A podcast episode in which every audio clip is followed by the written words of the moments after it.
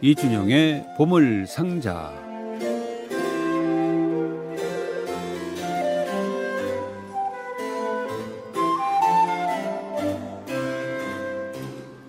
뭐 계절을 우리가 좌지우지할 수는 없겠지만 그래도 8월이 지나면 9월이 오면 좀 선선한 바람이 불지 않을까 하는 어, 기대를 해보는데요. 8월의 마지막, 8월의 끝 보물상자 이준영 씨와 함께합니다. 어서 오십시오. 안녕하십니까? 예.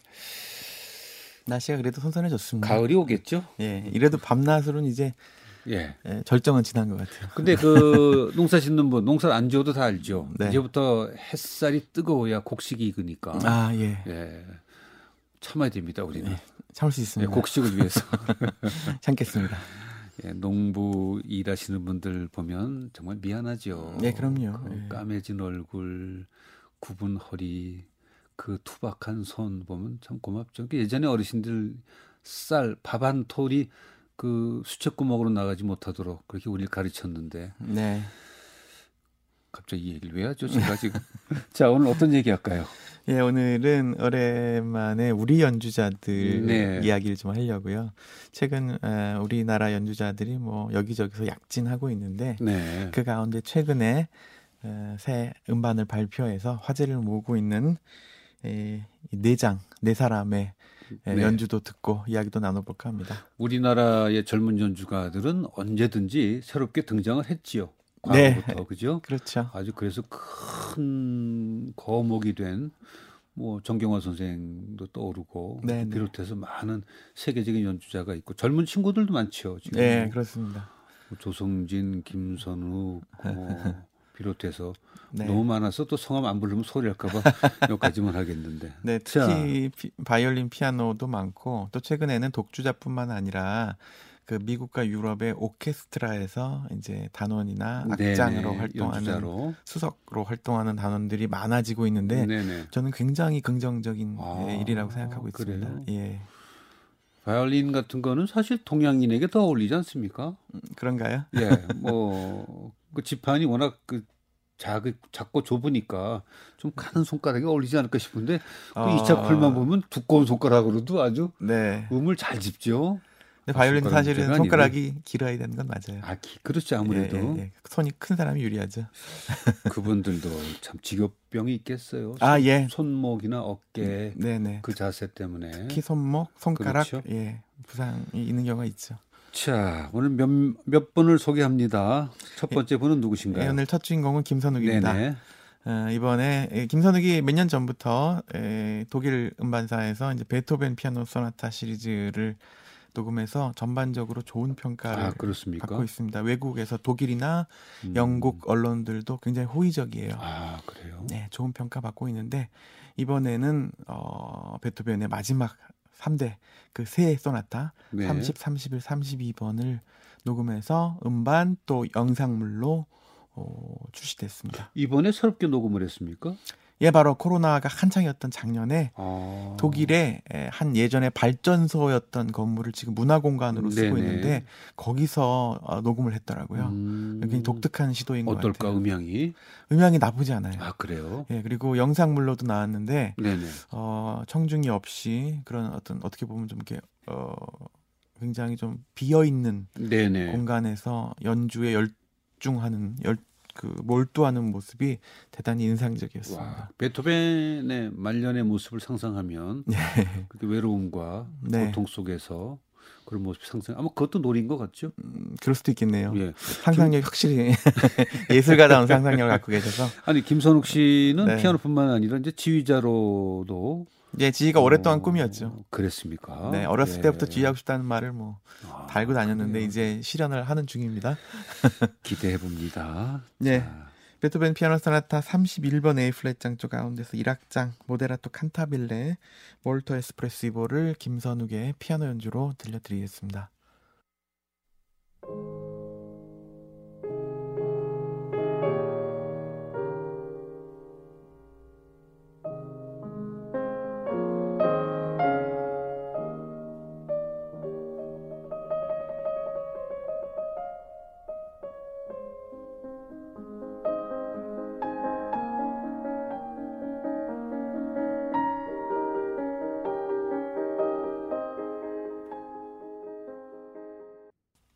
베토벤의 피아노 소나타 31번 가운데 첫 번째 악장 아, 모데라토 칸타빌레 몰토 에스프레시보였습니다. 김선욱의 피아노 연주였습니다. 피아노를 배워본 적은 없지만 피아니스트가 그 이런 피아노 독주 이런 소나타를 칠 때는 어떤 느낌일까? 우리 배우처럼 어떤 데 집중력, 어떤 상상을 하면서 칠까? 아니면 악보 를 떠올리면서 칠까 어떤 것 같아요? 둘 다가 아닐까요? 그래요? 악보도 예. 눈에 떠오르면서 또 상상도 있으면서 예, 특히 베토벤의 피아노 소나타 또 그 중에서도 마지막 세 곡은 워낙에 어려운 곡이어서 네네. 평생을 바쳐서 예, 몰두할 만한 작품이기 때문에 이제 시작이지요. 음, 네. 앞으로 세월이 많이 가면 세월이 많이 간 후에 김선욱 씨는 어, 피아노 소나타를 다시 한번 녹음할 가능성도 있죠. 그럴 수 있죠. 그죠? 뭐 네. 30년, 뭐 40년 세월이 흐른 후에. 예. 본돌리 어, 저, 저 루돌프 부흐빈더처럼 음, 네. 원로가 됐을 때 김선욱 씨는 어떨까 가끔 상상해 보면 멋있을 것 같아요. 예, 특히 잘하는 레퍼토리도 베토벤이나 브람스 같은 네네. 독일 레퍼토리여서 세월이 흐를수록 더 무르익지 않을까 어, 생각하고 있습니다. 우리나라 젊은 피아니스트들이 또 나름대로 다 개성이 있어서 네, 그렇죠. 예, 기대되는 바가 있습니다. 예. 다음번 소개해드릴 음반은 네. 바이올리니스트 박수예입니다. 박수예. 예. 최근 아주 음... 많은 어, 화제를 모으고 있죠. 바로 네네. 며칠 전에 예. 영국의 세계적인 그 음반 잡지죠 그라모폰에서 네. 바로 이 음반을 이달의 음반으로 선정했더군요. 그래서 어, 어 아주 더 굉장히 저도 인상적으로 인상 깊게 들었기 때문에 더 반가웠습니다. 지금 어디서 활동하고 있습니까? 아, 독일에서 주로 활동하고 독일에서? 있어요. 20대 초반 아직 젊은 나이인데 음... 이 연주자는 어린 나이에 독일로 이주해서 공부했기 때문에 네. 그동안 우리나라 애호가들에게는 그렇게 많이 알려지지 않았죠. 저도 처음 이름이 귀에 눈에 설어요. 네, 근데 이번에 이제 서울시향과 협연하면서 네네. 많이 이제 논도장을 찍었죠. 아, 그래요. 그리고 이번에 서울시향과 함께 윤희상 작품을 녹음해서 내년에 네. 음반도 나온다고 해요. 네. 네 점점 더 네, 아주 주목할 만한 어, 화, 행보를 음, 보여주고 있습니다. 우리나라의 유수의 오케스트라에서 네. 협연자가 되면 어느 정도 신뢰감이 있는 거죠, 사실은. 아, 그럼요. 믿어야죠. 네. 박스에는 이미 몇 년 전부터 음반으로 높은 평가를 받고 있는데 네네. 어, 현대 작품, 어려운 작품 그런 작품들을 특히 잘 연주하는 아주 지성적인 또 화려한 기교를 갖춘 연주자인데 이번 음반은 세기의 여정이라는 제목으로 네네. 20세기에 만들어진 무반주 바이올린 작품을 모았습니다. 음... 굉장히 참신하고 학구적이면서 아주 기교적으로도 어려운 그런 프로그램인데 네네. 정말 눈부시게 연주를 잘해서 저도 듣다가 깜짝 놀랐습니다. 아 그래요? 네. 같이 좀 놀래볼까요? 네, 놀래보시죠. 어떤 이번 곡으로 놀래주시겠습니까? 오늘은 이자이의 무반주 소나타 6번 들려드리겠습니다. 네. 박수의 바이올린 연주로 들어보시죠.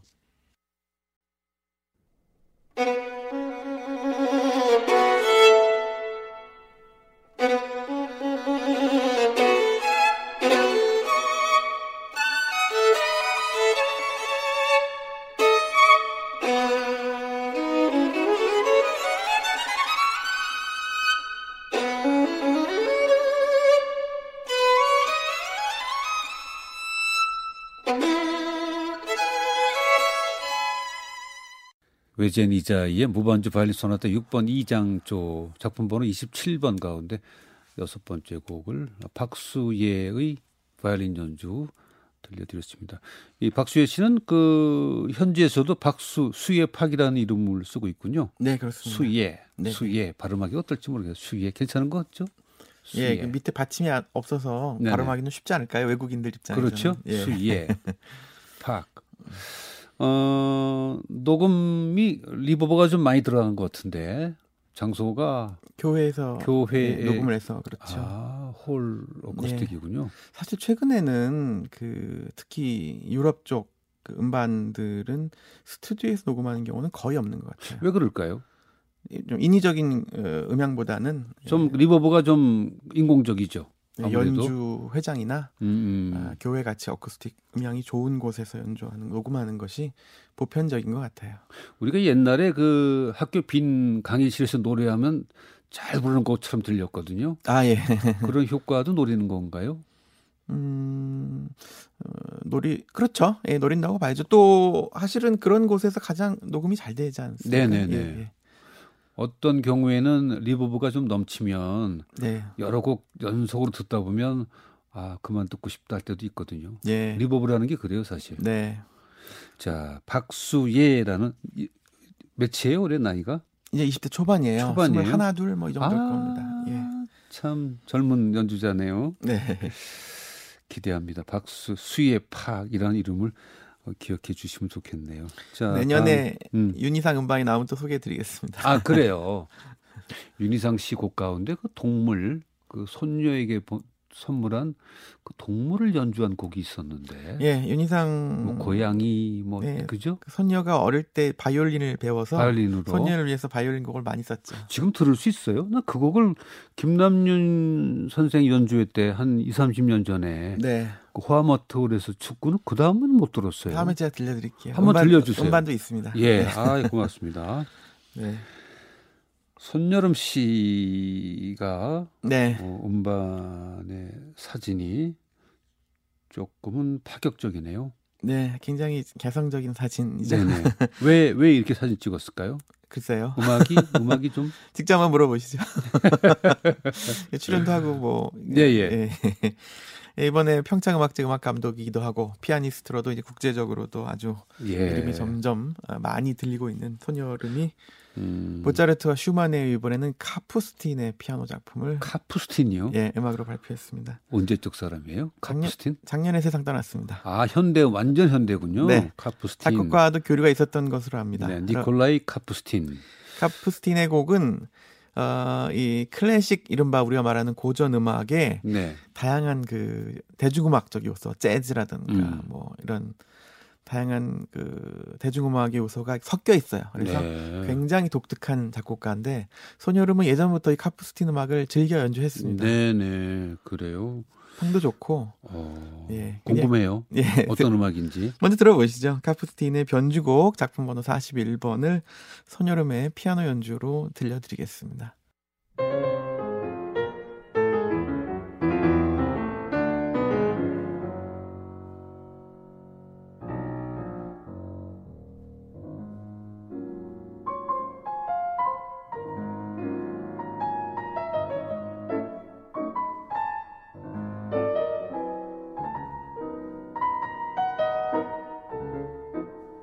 니콜라이 카프스틴의 바리에이션, 그러니까 변주곡 작품 번호 41번이었습니다. 아, 손여름의 피아노 연주였습니다. 이런 곡을 연주하게 되면 그 해석을 해야 되잖아요. 네. 이거를 본인이 해석하지 못할 때는 스승에게 자문도 구하는데 네. 이거 누구에게 자문 구하죠?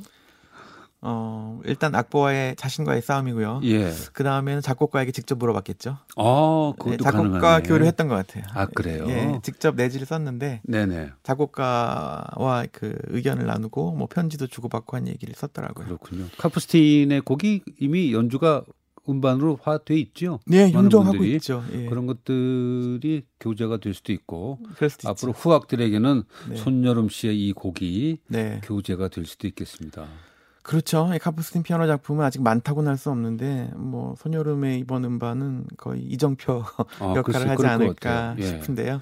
선구자적 예. 손여름 씨의 곡 예전부터 느꼈지만 이 손여름이라는 피아니스트는 음악적 스펙트럼이 참 넓어요. 아 그럼요. 네. 참 기대되는. 네. 뭐 저는 아주 큰 인물이 기대돼요. 네. 그 연주를 봐도 그렇고 네. 무대에서의 그 매너도 그렇고 어, 어디까지 갈 수 있을까? 좀 더 세계적이었으면 하는 바람이 있죠. 예, 제가 이번에 평창음악제 다녀왔는데 예. 프로그램을 짜고 운영하고 기획하는 능력도 아우 좋은 것 같아요. 음... 대단합니다. 예, 그 악장을 클라라 주미강이 했나요? 올, 올해도? 아, 아니요 이번에는 클라라 주미강이 어, 아니고 다른 젊은 아, 연주자들이 아, 함께 모여서 한 것 같아요. 예, 저는 가고자 했으나 네. 예. 정부에서 아 그렇죠 예. 가지 못하게 저를 예 잘하셨습니다. 보고 싶었는데 네 내년을 기약하시죠. 예.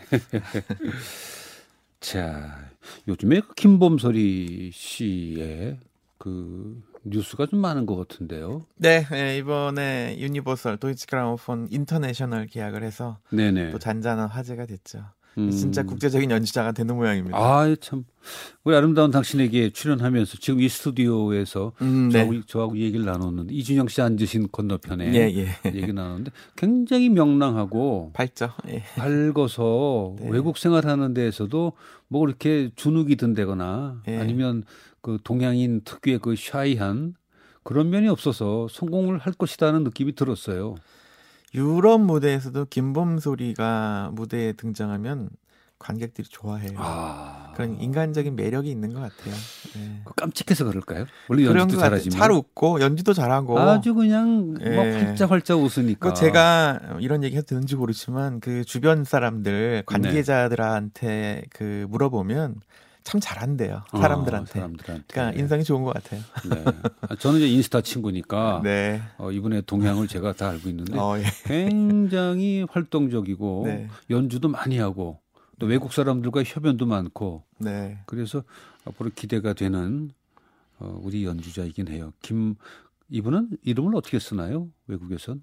거기 보시는 봄소리로 예, 쓰나요? 봄, 요즘에는 예전에는 그 김봄소리라고 했는데 최근에는 네. 김을 떼내고 봄소리. 외국에서는 봄소리만으로 하더라고요. 아, 예. 봄소리. 네. 새로운 아이디어. 아마 그쪽 기획이나 이런 쪽에서 아이디어를 냈겠죠. 그랬을 수도 있겠죠. 예. 김범소리의 연주 가운데 어떤 곡 들을까요? 예, 이번에도 역시 코로나 기간 동안에 자신이 이제 소품집을 갈고 닦아서 녹음한 모양인데 네네. 오늘 마지막 곡은 비에니압스키의 전설로 끝낼까 합니다. 예. 비에니압스키 콩쿨에서 스타가 됐기 때문에 아. 주 개인적으로 또 인연이 깊은 작곡한데 네네. 이 곡으로 오늘 마지막 곡으로 들려드리겠습니다. 그래요. 비에니압스키의 전설은 광고 후에 듣도록 하겠습니다. 지금까지 이준영의 보물상자 이준형 씨 함께 하셨습니다. 고맙습니다. 고맙습니다. CBS 음악 FM 강석우의 아름다운 당신에게 두 시간 함께 해주신 애청자 여러분 고맙습니다. 오늘 끝곡은 어, 헨리크 비에니아프스키의 전설, 어, 김봄소리의 바이올린 연주고요. 잔카를로 게레로가 지휘하는 브로츠와프 필하모닉 오케스트라의 연주 들으면서 이 시간 마치겠습니다. 좋은 오후 보내시고요. 내일 아침 9시에 건강한 모습으로 다시 뵙죠.